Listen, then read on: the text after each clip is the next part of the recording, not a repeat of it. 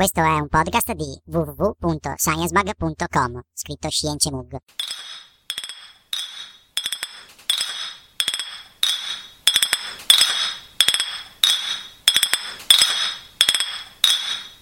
Sciencemug!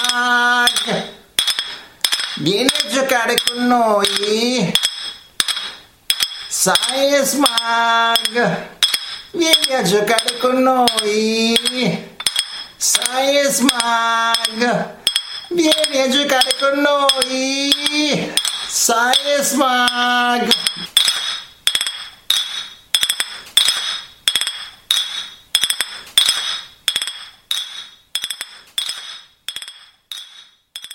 Virgolettati da articoli e altre fonti sono letti durante l'episodio. Vai al testo per trovare le parti citate. Il link al testo si trova nella descrizione dell'episodio.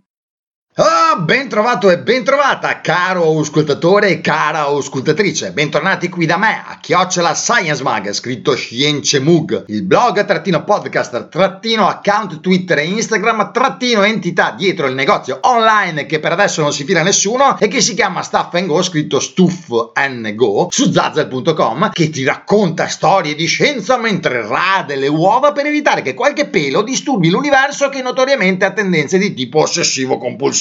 E che fa tutto questo usando la voce di un essere umano non troppo sveglio e controllato a distanza tramite un trucco voodoo wireless. Oggi, caro pubblico, ti racconto la quarta e ultima parte di una storia che parla di placente umane e plastica. Sciencemug.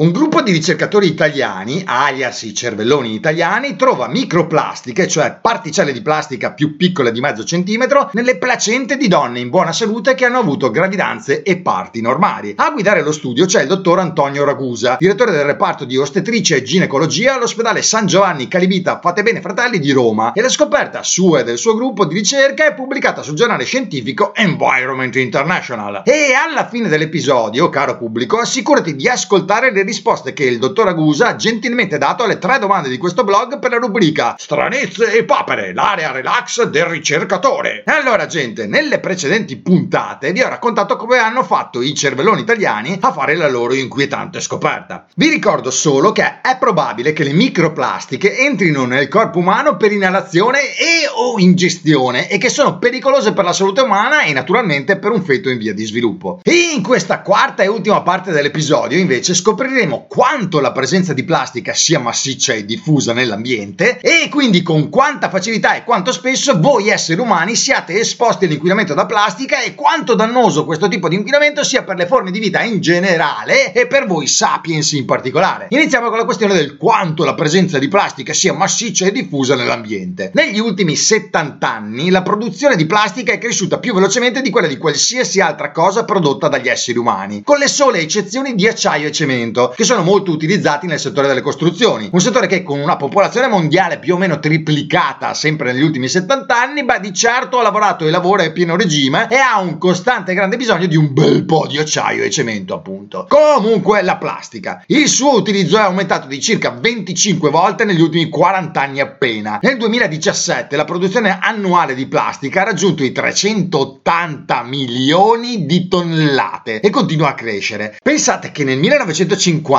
quando di fatto è iniziata l'era della produzione massiva di plastica, la sua produzione annuale era di soli, si fa per dire, 2 milioni di tonnellate. Nel 2016 tra il 4 e il 6% di tutto il petrolio e il gas consumati in Europa sono stati usati per la produzione di materie plastiche e al 2015 gli esseri umani hanno prodotto 8,3 miliardi di tonnellate di materie plastiche, creando così circa 6,3 miliardi di tonnellate di rifiuti di plastica. Di questa valanga immane di rifiuti di plastica, solo un minuscolo 9% è stato riciclato, dato che il riciclaggio proprio non esisteva prima degli anni 80 del secolo scorso, mentre il 12% dei rifiuti di plastica è stato incenerito, perché anche l'incenerimento era trascurabile prima degli anni 80 del secolo scorso. E qui si va di male in peggio, un gigantesco 79% di tutta questa immondizia di plastica è invece finito per l'accumularsi in discariche e o disperdersi nell'ambiente naturale. Se le tendenze attuali di produzione e gestione dei rifiuti di plastica continuano così, circa 12 miliardi di tonnellate di rifiuti di plastica finiranno nelle discariche o nell'ambiente naturale entro il 2050. Quindi, gente, per riassumere, al 2015 è stato prodotto l'equivalente di oltre 62.000 torri Eiffel dei rifiuti di plastica, e se linei in orizzontale tutte queste torri Eiffel di rifiuti di plastica fai metà della circonferenza terrestre. E sempre al 2015 l'equivalente in spazzatura di plastica di quasi 180.000 statue della libertà è finita in discariche o nell'ambiente naturale. Se impili una sull'altra tutte queste statue della libertà fatte di rifiuti di plastica, beh, raggiungi la cima del monte Everest. E queste statue della libertà di rifiuti di plastica finite in discariche potrebbero addirittura diventare quasi 500.000 nel 2050.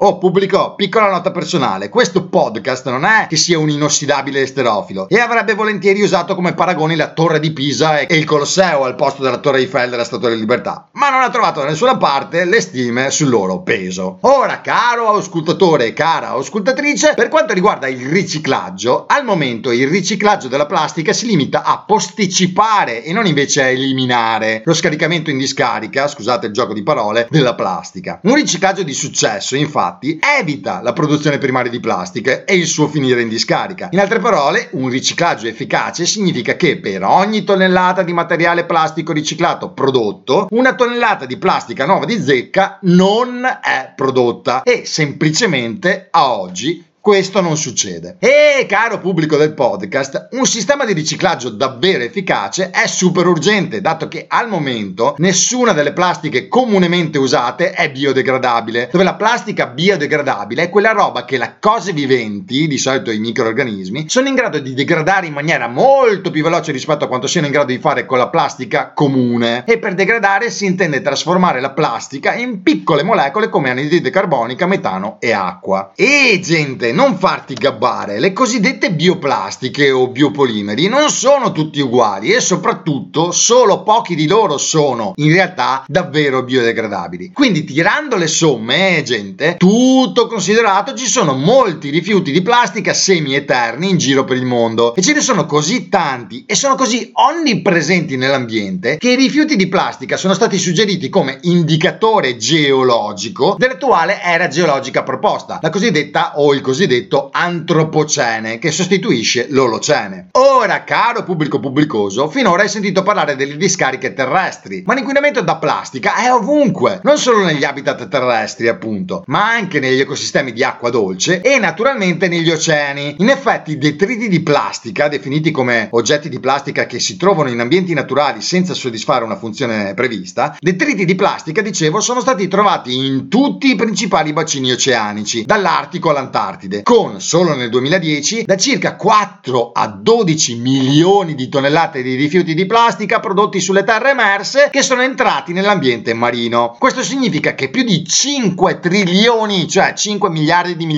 di pezzi di plastica stanno impestando gli oceani, con oltre l'80% di tutto questo inquinamento da plastica che ha origine dalle terre emerse, dato che per lo più si tratta di roba del settore delle costruzioni, prodotti per la casa, imballaggi, turismo costiero e imballaggio di cibo e bevande, cosmetici e prodotti per la cura personale, tessuti e abbigliamento tipo fibre sintetiche, trasporto terrestre tipo pulviscolo proveniente dagli pneumatici e roba proveniente dai prodotti di plastica tipo pellet di resina di plastica utilizzati nella produzione di plastiche, appunto. Il restante 20% dell'inquinamento da plastica degli oceani viene invece dal mare stesso, per lo più da attività di pesca, come ad esempio da attrezzatura da pesca persa e scartata, 1,15 milioni di tonnellate l'anno. E c'è anche la spazzatura proveniente dalla navigazione in generale, 600.000 tonnellate all'anno. Ma anche le strutture per l'acquacoltura possono produrre quantità significative di detriti di plastica se danneggiate dalle tempeste. Da notare poi che il 94% della plastica che arriva agli oceani finisce sui loro fondali. Si stima che al momento ci siano circa 70 kg di plastica adagiati su ogni chilometro quadrato di fondale marino. Questo significa, caro pubblico, che di fatto oggi il fondo degli oceani domani è ormai coperto da un tappeto di plastica. Ok, proseguiamo, caro pubblico. Tu che sei un individuo informato, forse hai sentito parlare dei famigerati 5 grandi gorghi oceanici nell'Oceano Indiano, nel nord e sud dell'Atlantico, nel nord e sud del Pacifico. Gorghi che creano isole di pezzi di plastica flottanti. Tuttavia, caro auscultatore e gentile auscultatrice, a malapena l'1% di tutti i detriti di plastica galleggia sulla o vicino alla superficie dell'acqua, con una concentrazione media globale di meno di 1 kg per chilometro quadrato. Ecco, nel gorgo del Nord Pacifico raggiunge un massimo di 18 kg per chilometro quadrato. Pertanto questa è una quantità comunque di immondizia di plastica molto più bassa di quella che si stima esistere sulle spiagge di tutto il mondo. Quantità spaventosa che ammonta a 2000 kg, cioè 2 tonnellate, di rifiuti di plastica per chilometro quadrato di spiaggia in tutto il mondo. E quindi, gente, questi numeri dicono che sbarazzarsi della spazzatura di plastica che si trova sulle spiagge ed evitare così il suo ritorno in acqua, beh, può essere una strategia più efficace, più semplice e più economica che cercare di raccogliere la plastica che già galleggia in mezzo al mare. Oh, a proposito, gente, la letteratura scientifica segnala sin dagli anni 70 del secolo scorso che la plastica inquina gli oceani, ma solo con il nuovo millennio l'attenzione al problema è aumentato. E dato che gli oceani coprono il 71%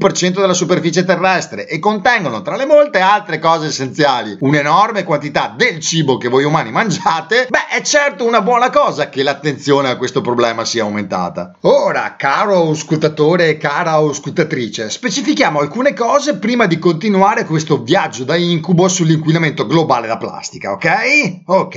I detriti di plastica negli oceani e la spazzatura di plastica in generale possono essere fatti di fonti primarie di inquinamento, il che significa che sono materie plastiche o pezzi di plastica prodotti per un uso specifico e solo in seguito diventati detriti, oppure possono essere fonti secondarie di inquinamento, cioè sono microplastiche prodotte come risultato della degradazione e frammentazione di pezzi di plastica primaria più grandi. Detto questo, caro pubblico, riassumiamo quali tipi di rifiuti di plastica si trovano negli oceani e da dove vengono. Ma occhio, caro pubblico, la comunità scientifica non ha ancora raggiunto un accordo comune su nomi e misure. Ad ogni modo, questo podcast si riferisce ora a quanto detto dal gruppo congiunto di esperti sugli aspetti scientifici della protezione ambientale marina, il GESAMP, che è un organismo consultivo fondato nel 1969 che consiglia le Nazioni Unite sugli aspetti scientifici della protezione ambientale marina, appunto. Bon, allora, secondo il GESAMP, la spazzatura di plastica marina è fatta di microplastiche, cioè pezzi di plastica grandi meno di mezzo centimetro, mesoplastiche, cioè grandi meno di 2,5 cm, macroplastiche, grandi meno di 1 metro, e infine megaplastiche, oltre 1 metro. Le microplastiche sono sia fonti primarie di inquinamento, e parliamo ad esempio di sferette di resina, microsfere da prodotti per la cura della persona e così via, e secondarie come fibre tessili e pulviscolo dagli pneumatici e così via. Anche le mesoplastiche, cioè quelle grandi meno di 2,5 cm, ecco, anche le mesoplastiche sono sia fonti primarie di inquinamento che secondarie. Esempi sono i tappi di bottiglie e i frammenti plastici vari. Per quel che riguarda le macroplastiche, cioè quelle grandi meno di 1 metro, ecco, le macroplastiche invece sono solo fonti primarie. Si tratta infatti per lo più di oggetti persi da attività marittime o provenienti dai fiumi, come ad esempio sacchetti di plastica, imballaggi vari, inclusi quelli dei prodotti alimentari, galleggianti, boe, eccetera, eccetera. Infine le megaplastiche, cioè quelle più grandi di 1 metro, ecco, queste megaplastiche sono solo fonti primarie anche loro, trattandosi di attrezzature abbandonate o detriti prodotti da eventi catastrofici, ad esempio cordame, scafi di barche, film plastici provenienti dall'agricoltura, reti da pesca e trappole abbandonate e così via. E a proposito, gente, la pesca fantasma di attrezzature da pesca abbandonate o perse provoca importanti perdite di cibo potenziale per gli esseri umani. Quindi, gente, ricapitolando, spazzatura di plastica di dimensioni che vanno da meno di 5 mm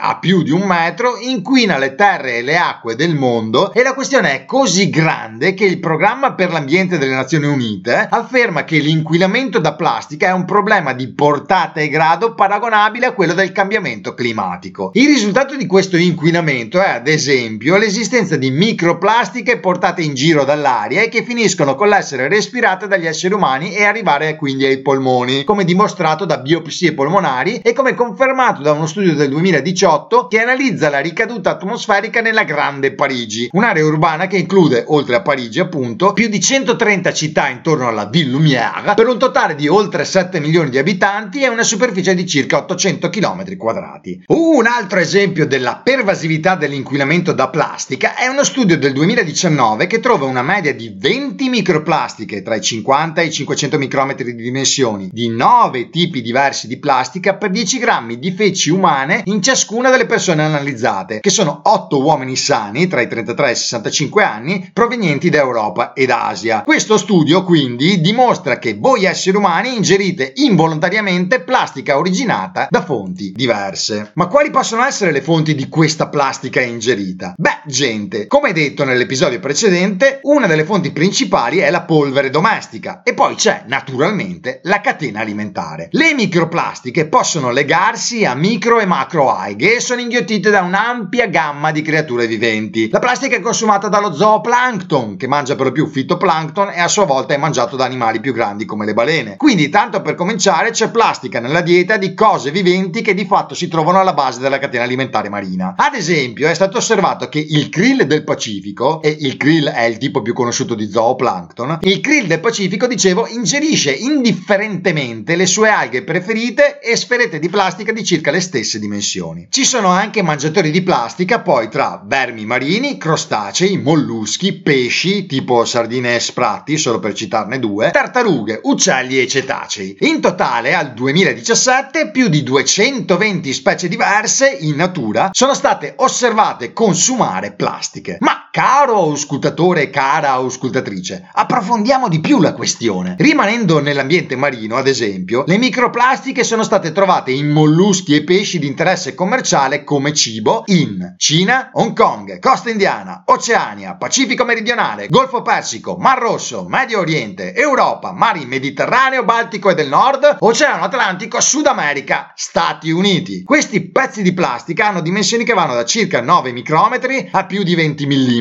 e vanno dalle fibre ai film, ai pellet, frammenti vari, fogli, filamenti, fili da pesca, polistirolo, nylon e plastica dura. E queste microplastiche sono state trovate in muscoli, pelle, intestino, tessuti molli, fegato, stomaco, branchie, epatopancreas, valve e intero corpo degli animali testati. E in alcune specie di crostacei il livello delle microplastiche è arrivato a quasi 60 particelle per individuo, con casi in cui l'83% degli esemplari delle specie delle animali testate contenevano microplastiche. E nei pesci la situazione peggiora, dal momento che il numero massimo di microplastiche trovate è stato di 552 per individuo, con diverse specie con il 100% dei loro individui testati che sono risultati positivi per la presenza di microplastiche. Ma com'è possibile, potresti chiederti caro pubblico, che sia un evento così comune che la plastica finisca dentro tutte quelle specie animali? Beh gente, le microplastiche possono essere assorbite con facilità da molti tipi di organismi marini. La più comune, ma non unica, via d'ingresso è l'ingestione, visto che i frammenti di plastica possono essere scambiati per una preda. La plastica, poi, può penetrare negli animali attraverso la filtrazione passiva dell'acqua o per la cosiddetta attività deposit feeding, che è la strategia di alimentazione adottata da quegli animali, come alcuni vermi marini, che si muovono lungo la superficie del fondale marino o scavano cunicoli all'interno dei suoi sedimenti morbidi e ingeriscono parte del sedimento, digerendo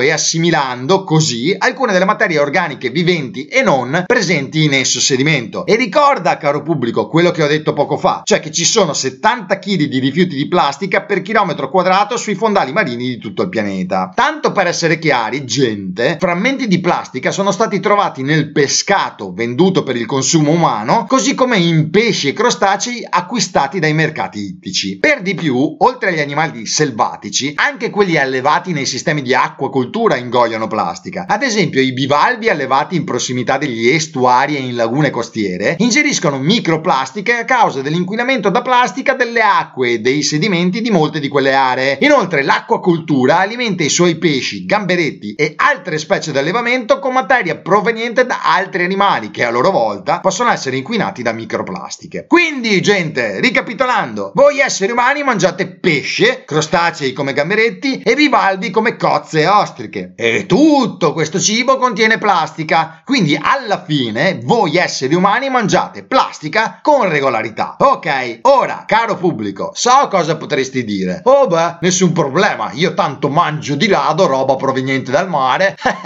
Beh caro pubblico, mi dispiace dovertelo dire, ma microplastiche sono state trovate in un sacco di altre cose che le persone mangiano e bevono con regolarità. Allora vediamo: birra 100% dei campioni testati fino a 109 frammenti per litro, miele 100% dei campioni testati fino a 166 frammenti per chilo, zucchero 100% di quasi tutti i campioni testati fino a 217 frammenti per chilo, sale 100% dei campioni testati fino a 681 frammenti per chilo, acqua minerale 100% dei campioni testati fino a 241 frammenti per litro, acqua di rubinetto e in bottiglia 81% dei campioni testati fino a 61 frammenti per litro. Le materie plastiche inquinanti trovate in questi prodotti alimentari e bevande hanno dimensioni che vanno da 1 micrometro a 5 mm e comprendono fibre, granuli, pellet, frammenti, fogli e film. Infine, come per il cibo che viene dal mare, nel complesso questi prodotti alimentari e bevande inquinati da plastica provengono da tutto il mondo: Cina, India, Giappone, Vietnam, Thailandia, Malesia, Indonesia, Australia, Nuova Zelanda, Sudafrica, Uganda, Marocco, Turchia, Libano, Iran, Europa, Svizzera, Scozia, Russia, Canada, Stati Uniti, Messico. Inoltre, l'altra cosa spaventosa qui, oltre alla dimensione globale del problema, è il fatto che l'inquinamento da plastica può con facilità passare da un circuito alimentare all'altro, quindi ci sono rischi di accumulo di tali materie plastiche e un aumento del rischio di tossicità, soprattutto per i predatori che si trovano in cima alla catena alimentare.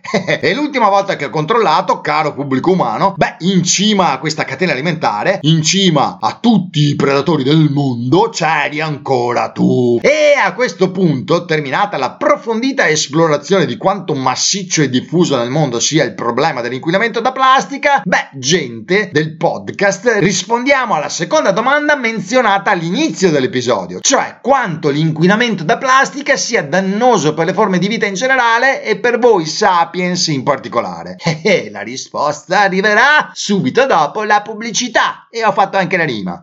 Plastica, plastica, plastica, plastica, plastica, plastica, plastica, plastica, plastica, plastica, plastica, plastica, plastica, plastica, plastica, plastica, plastica, plastica, plastica, plastica, plastica, plastica, plastica, plastica. Avete appena ascoltato la rappresentazione sonora dell'inquinamento globale da plastica, evento sponsorizzato dal CGPAUPPCLPD, il comitato Gente Potremmo Avere un Piccolo Problema con la Plastica Dopo Tutto. Oh, allora, caro auscultatore e cara auscultatrice, adesso partiamo con gli effetti potenziali e trovati che la plastica ha sugli esseri viventi, ma prima diciamo qualcosa di importante. Le materie plastiche possono far danni non solo danneggiando il tratto digestivo degli animali o bloccando fisicamente le appendici con cui si alimentano, o intrappolando gli animali come i delfini o le foche impigliati nelle attrezzature da pesca, o riempiendo i loro stomaci con qualcosa che non è cibo. Pensiamo ad esempio agli albatros morti con stomaci pieni di oggetti di plastica. La plastica in realtà è pericolosa anche in modi più sottili. Le microplastiche, ma anche le mesoplastiche, infatti, negli oceani possono essere ricettacoli di inquinanti organici persistenti, detti POPs in inglese, come il fenantrene ad esempio, una sostanza cristallina bianco-gialla che può essere trovata nel greggio e che è tossica per crostacei, pesci, cozze e diatomae marine, e che è anche segnalata per essere un potente inibitore di un tipo di comunicazione intercellulare e per creare qualche problema alla pelle umana. Ora, questi inquinanti organici persistenti, questi POPs come il fenantrene, sono universalmente presenti nell'acqua di mare, ma di solito hanno concentrazioni molto basse. Però i POPs sono assorbiti dai detriti di plastica che in questo modo concentrano questi inquinanti a livelli di diversi ordini di grandezza superiori a quelli presenti nell'acqua, appunto. E quando le creature del mare, alcune delle quali in seguito diventano cibo per voi esseri umani, quando le creature del mare ingeriscono tali materie plastiche imbevute in bottiglie di Pops, beh, le creature del mare allora introducono una dose molto alta di questi inquinanti nei loro corpi, e quindi lo fanno anche gli umani che si pappano queste creature marine infarcite di Pops. Ma c'è di più: per i corpi umani le microplastiche sono cavalli di Troia anche per gli additivi della plastica stessa. Questi additivi sono sostanze chimiche aggiunte di proposito durante la produzione della plastica. Due esempi sono i plastificanti, usati sin dagli anni 30 del secolo scorso per ammorbidire e dare flessibilità alle materie plastiche, e gli ftalati, usati per migliorare la flessibilità e la durata della plastica. Aggiungo poi che le microplastiche possono contenere in media il 4% di additivi. Ma oltre alle cose appena dette, la superficie delle microplastiche durante il loro ciclo di vita può essere ricettacolo e vettore anche di inquinanti ambientali, un esempio sono metalli tossici come il metallo pesante mercurio, di specie esotiche invasive e persino di patogeni tipo batteri che causano malattie come, solo per menzionarne uno, quello del colera. Ok, ciò detto, vediamo quali sono gli effetti nocivi delle microplastiche sugli animali in generale. Gli effetti negativi sulla salute in qualche modo legati all'esposizione a microplastica degli animali sono mortalità, aumento della risposta immunitaria, diminuzione delle prestazioni predatorie, cambiamenti nelle risposte comportamentali e riduzione delle prestazioni nel nuoto, e chiaramente non parliamo di Aquaman, ridotto consumo di cibo, perdita di peso, rallentamento del metabolismo, ridotta allocazione dell'energia per la crescita e diminuzione del tasso di crescita, diminuzione della fecondità e della fertilizzazione, anormalità e riduzione delle larve, riduzione delle riserve energetiche. Addirittura alcuni vermi marini, ad esempio, in un esperimento di laboratorio hanno subito una riduzione delle loro risorse energetiche del 50%. E poi anche impatto negativo sulle generazioni successive, neurotossicità e danni intestinali. E una volta ascoltate tutte queste belle storie, sentiamo adesso anche quella dell'impatto negativo che le microplastiche hanno tra tutti gli animali, nello specifico su voi umani. Ok, caro pubblico umano? Ok, allacciati le cinture. Ma pubblico, ricordati che gli effetti negativi delle microplastiche sulla salute di voi umani sono ancora in fase di studio e sono ancora controversi e non ben compresi. Quindi da qui in poi enfasi sul può e potrebbe. Ok, cominciamo. Se inalate o ingerite, le microplastiche possono accumularsi ed esercitare una tossicità localizzata, inducendo o potenziando una risposta immunitaria. Più nello specifico, le nanoplastiche, cioè quei frammenti di plastica più piccoli di 1/10 di micrometro, sebbene sia ancora aperto il dibattito sulla nomenclatura, come detto prima, appunto più nello specifico le nanoplastiche e le microplastiche potrebbero indurre immunotossicità e di conseguenza innescare effetti avversi, cioè immunosoppressione, attivazione immunitaria e risposte infiammatorie anormali. Nano e microplastiche potrebbero essere citotossiche, il che significa che hanno il potenziale per essere tossiche a livello cellulare. Inoltre, i sopra menzionati ftalati possono avere effetti negativi sullo sviluppo dei testicoli, e i plastificanti e i metalli pesanti associati alle microplastiche e le materie plastiche in generale fanno parte delle sostanze chimiche ad alterazione endocrina, in inglese la sigla è EDCS, cioè quei composti che interferiscono con qualsiasi aspetto degli ormoni endogeni, compresa la loro produzione, il loro rilascio, il loro trasporto, metabolismo, modalità di interazione, azione o eliminazione. Le sostanze chimiche ad alterazione endocrina possono svolgere un ruolo nella diminuzione della fertilità, nella diminuzione della qualità dello sperma, nell'aumento delle anomalie alla nascita, nei tumori connessi agli ormoni, nei problemi di sviluppo neuronale, nelle malattie metaboliche come obesità e diabete e così via. Nel complesso, quindi, le microplastiche possono veicolare composti che, tra le altre cose, possono essere cancerogeni, neurotossici e alterare il sistema endocrino. Ora, c'è da dire che, in generale, voi umani vi sbarazzate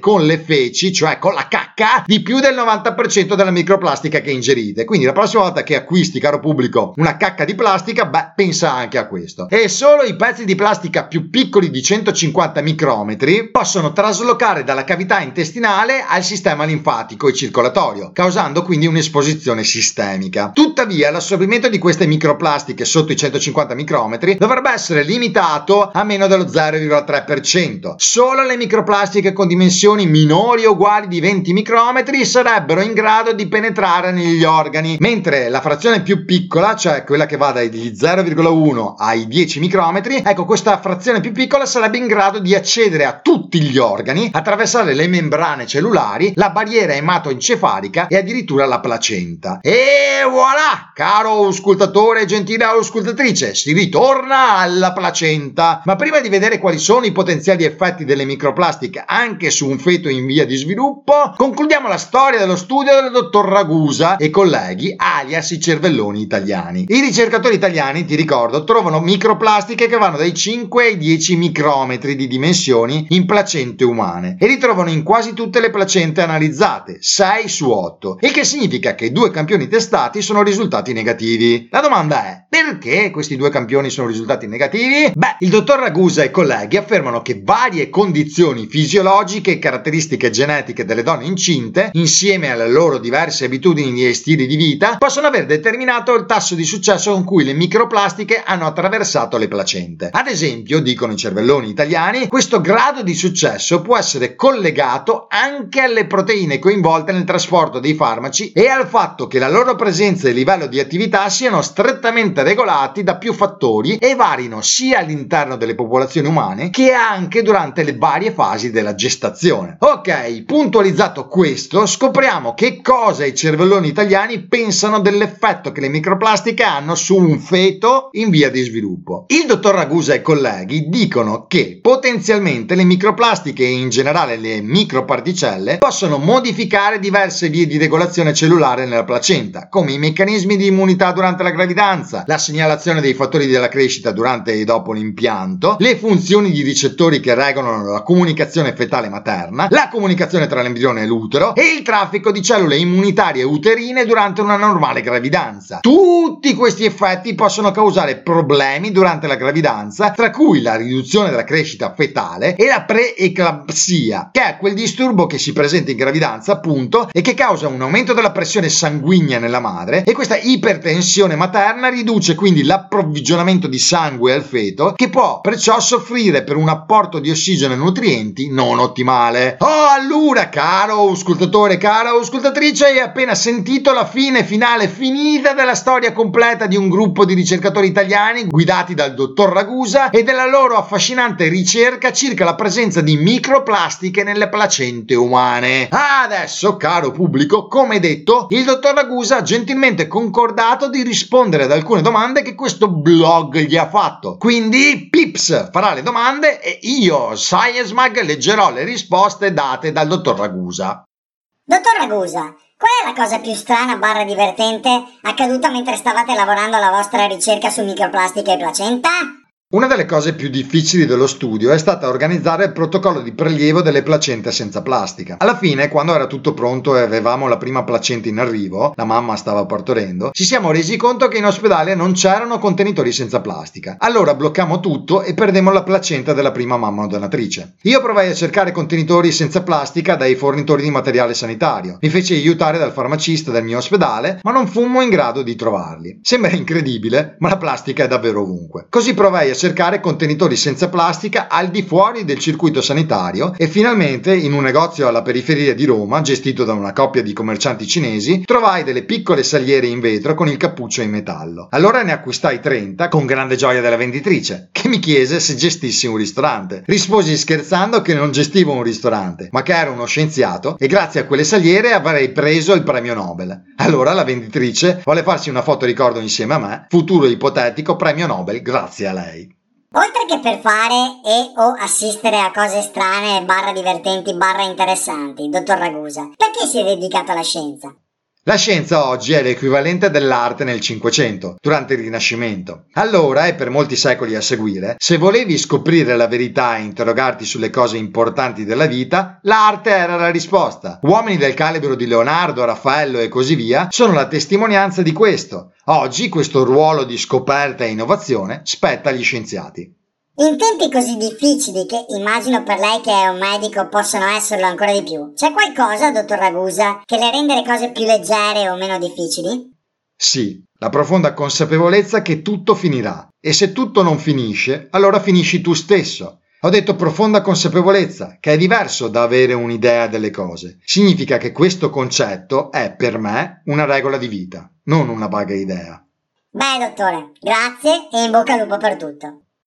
Ok, gente, questo è davvero tutto per questo episodio e questo articolo di ricerca. Oh no!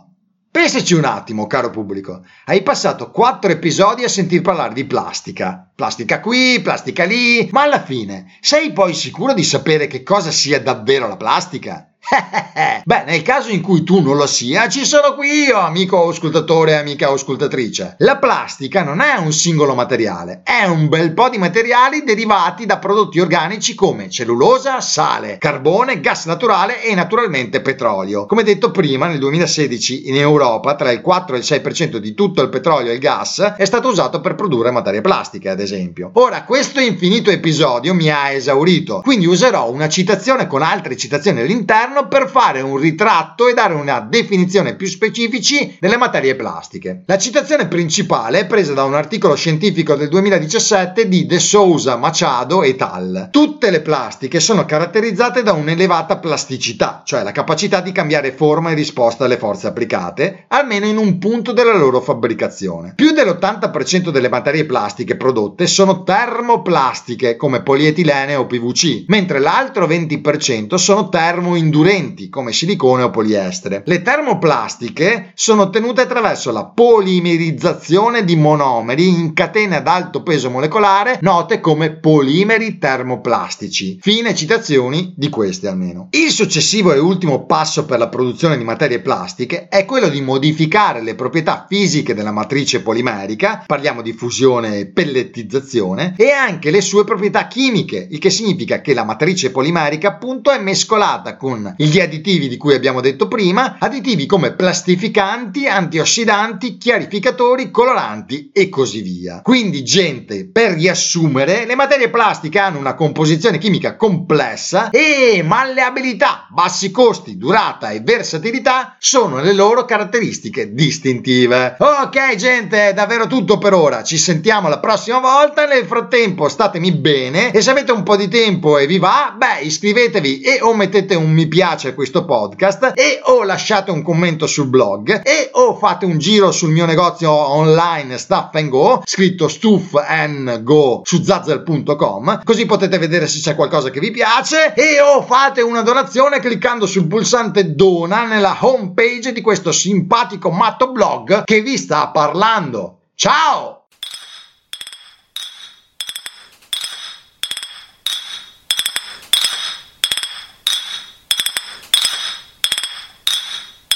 Sciencemug, vieni a giocare con noi. Sciencemug, vieni a giocare con noi. Sciencemug, vieni a giocare con noi. Sciencemug.